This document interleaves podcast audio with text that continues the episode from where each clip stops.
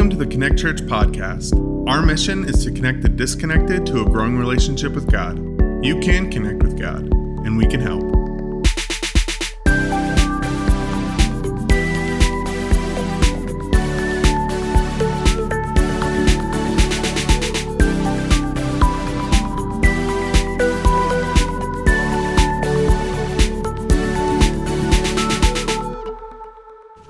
So I was uh, listening to a podcast recently, and Donald Miller was talking about writing your eulogy.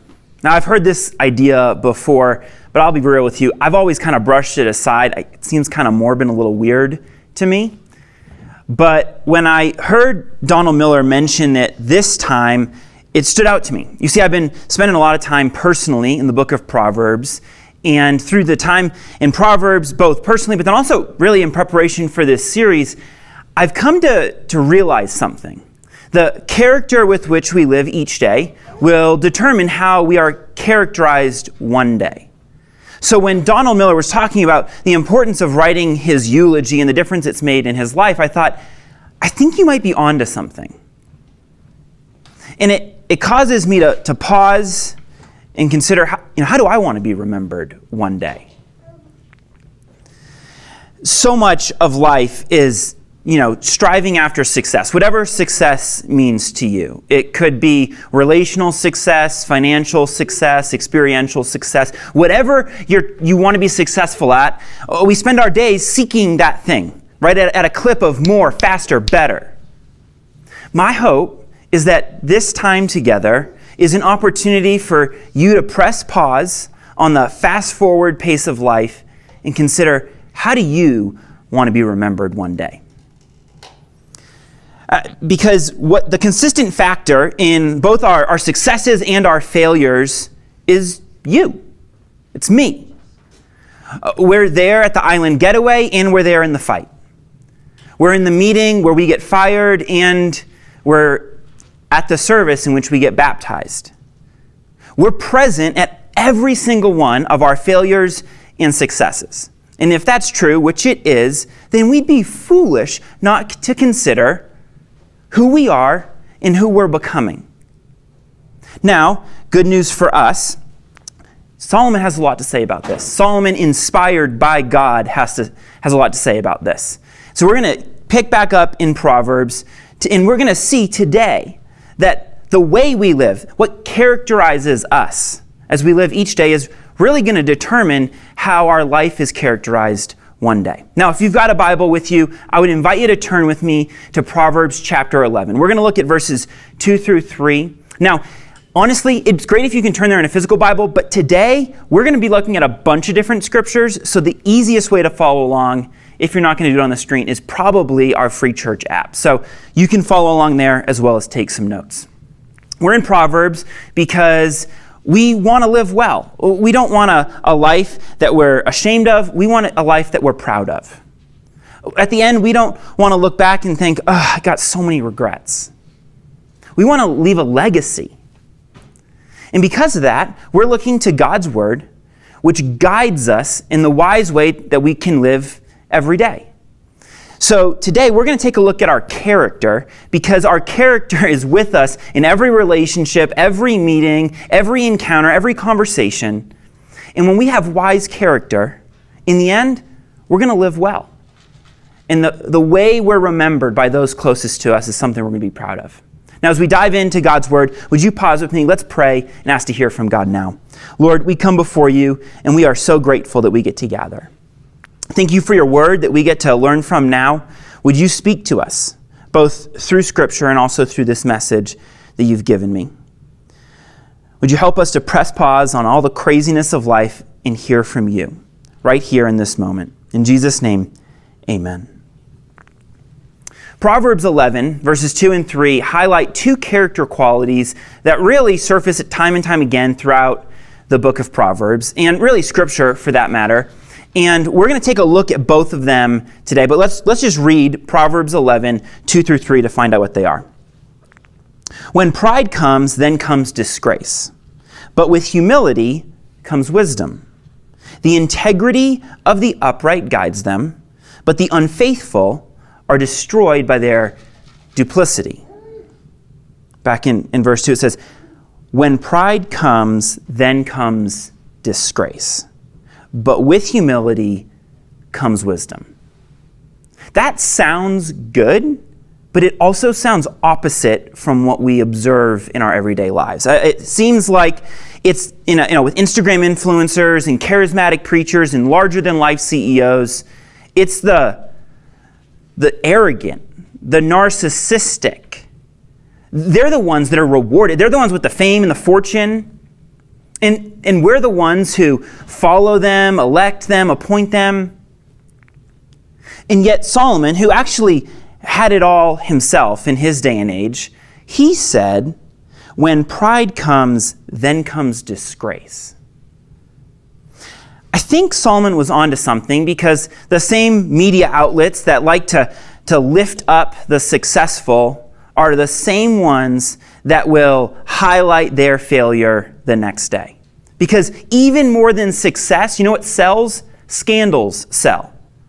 They big time. And, and everyone wants to read about it or watch it or listen to it. It's like this sick thing about us. Now, this leads us to verse 3, where Solomon says this the integrity of the upright guides them, but the unfaithful are destroyed by their duplicity. Unfaithfulness really does capture these scandals of the successful, right? Whatever successful is, it, whether it's unfaithful to one's spouse, unfaithful to one's company, one's morals, it's unfaithfulness that, that surfaces. And it's easy to like point our finger at someone and be like, look at you.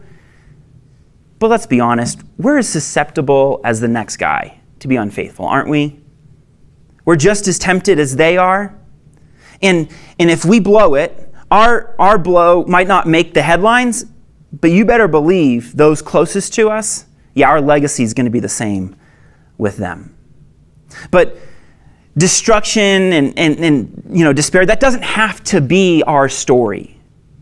You see, because pride and unfaithfulness don't have to be our story. We can be characterized by something different. We can be characterized by humility and integrity. So let's take a look, a closer look at these two crucial character qualities. So we're going to start with humility. So back in Proverbs 11:2, we've read this before, but it says, "When pride comes, then comes disgrace, but with humility comes wisdom." Here we learn that humility is the way of the wise. Humility is key to finding wisdom because uh, it's different than the, the position, the posture of a prideful person. The prideful person will be like, Look at me. Listen to me, follow me. The only problem with that is, is me is not the source of wisdom, God is. On the other hand, the humble person is all about you, listening to you, loving you, learning from you, following you. It's this posture that actually enables us to really learn from God and His wisdom. That's why, with humility, comes wisdom. Here are a couple other proverbs about pride and humility. This is Proverbs 16 18. It says, Pride goes before destruction, a haughty spirit before a fall. And Proverbs 29 23 says, Pride brings a person low, but the lowly in spirit gain honor. From these proverbs, we learn that humility is the highway to honor. Now, I didn't know it at the time, but back in high school, I was on a crash course for destruction. And my mom notified me of this one day after school. She looked at me and she said, Chris, there is a sin in your life that you need to repent of, but God has to reveal it to you. And I thought, what are you talking about? Look at me. I'm an honor student. I'm a captain of my sports teams. I'm going to Bible college to be a pastor. What are you talking about? Well, she just she dropped it. She didn't bring it up for years. It was about six or seven years later, after Bible college, after seminary, where Amanda and I are now living in Maine, and she brings that comment back up and she says, Chris, I'm so glad God revealed that sin to you and you've repented of it. What you have to understand is I just preached a message on Philippians 2, and I talked about how we should be humble because Jesus is humble. But the kicker is, is I started the message like this. Hi, my name is Chris, and I'm prideful. Truth is, humility isn't like a destination we arrive at. It's actually the way in which we live along the way. A way that, quite honestly, requires a lot of repentance from me. Because even still, I find myself thinking about myself more than I should. Some days I have a, a really high view of self. I think I'm all that and then some. Other days, I have a low view of self that I, I'm really a nobody with nothing to offer. But wherever I am on that spectrum, what the Holy Spirit's been teaching me is that whether it's a high view of self or a low view of self, both are actually prideful. Because humility is a proper view of self in light of who God is. C.S. Lewis famously said it this way Humility is not thinking less of yourself, it's thinking of yourself less. Interestingly, Scripture teaches that if we think of ourselves less, God will actually lift us up more. James 4 says it this way. This is James 4 6. But He, God, gives us more grace. That is why Scripture says God opposes the proud, but shows favor to the humble. Humility is the way of the wise, it's the highway to honor, and we should be humble people. It, you know, God will actually be honored by that, and He honors humble people. That's what His Word teaches. But more than humility, we should also be people of integrity. If we go back to Proverbs 11, now in verse 3 again, that says, The integrity of the upright guides them, but the unfaithful are destroyed by their duplicity.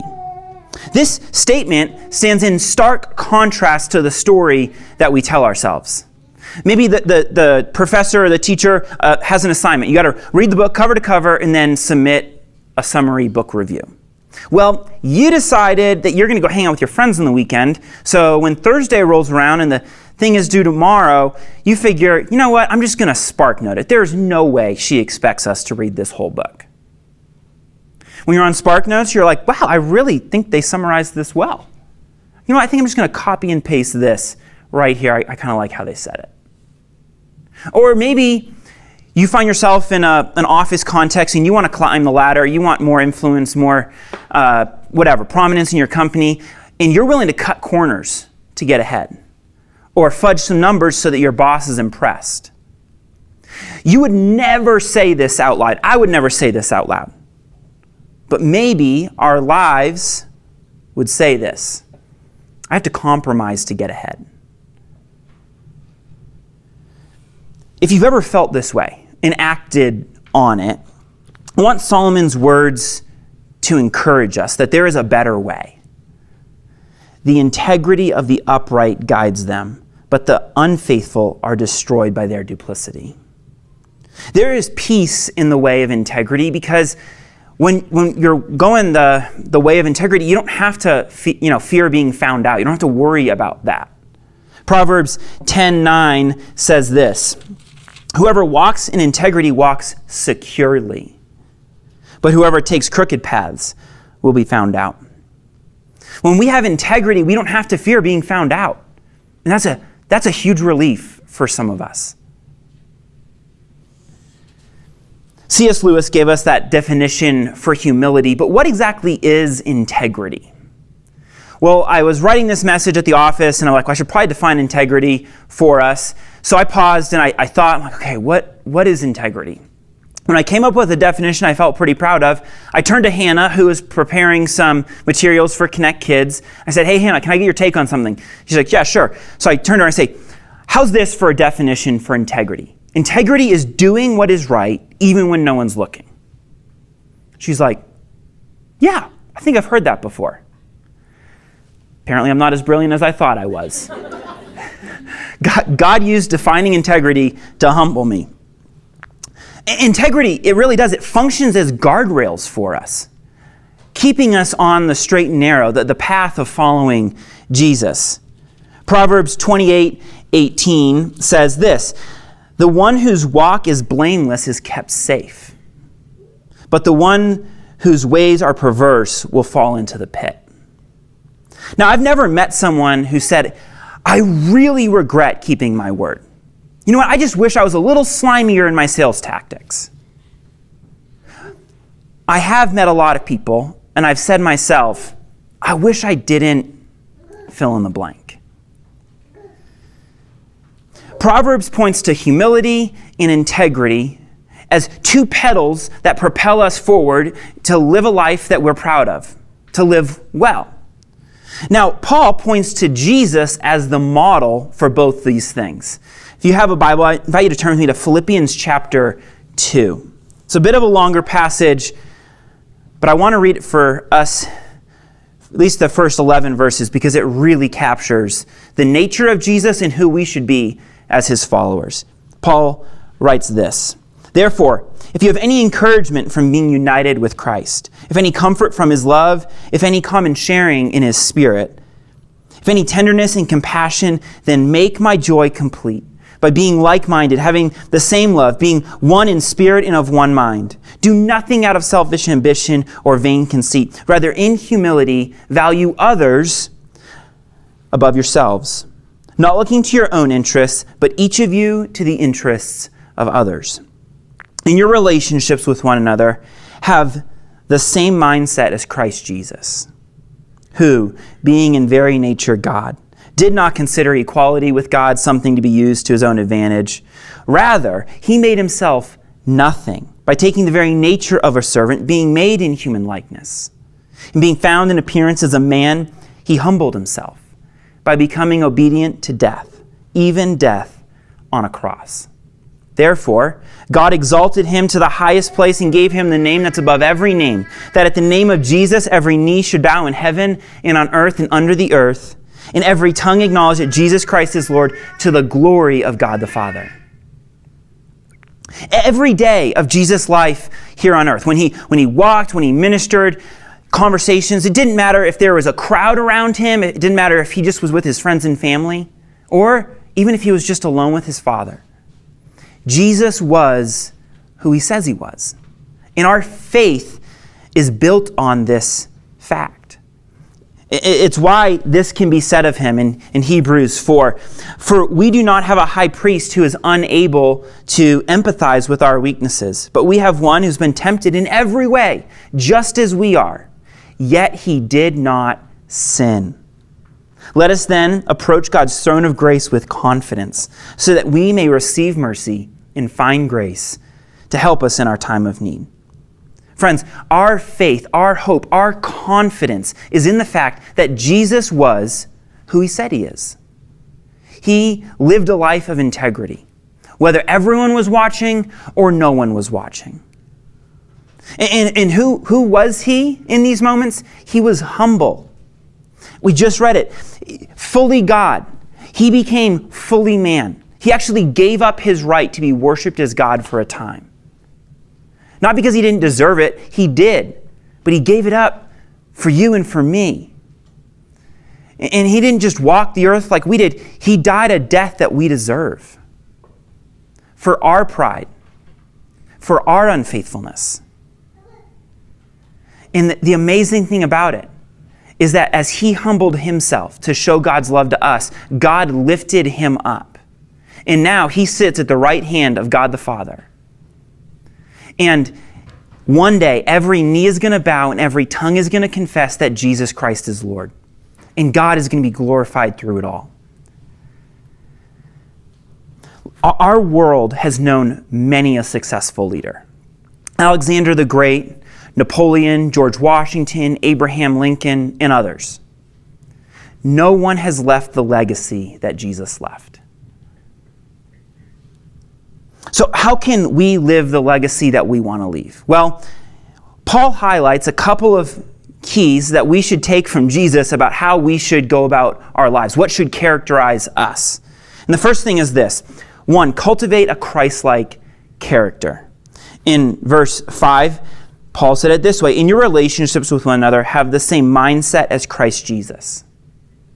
Christian, uh, today it might be kind of a little bit of a political term, but back then, when the word kind of originated, it was actually this idea of, of becoming like Christ. It's like of Christ. The idea is that we're like little Christ running around. We aren't Christ, but we should become like him in how we live our lives. And others should come to know him through us.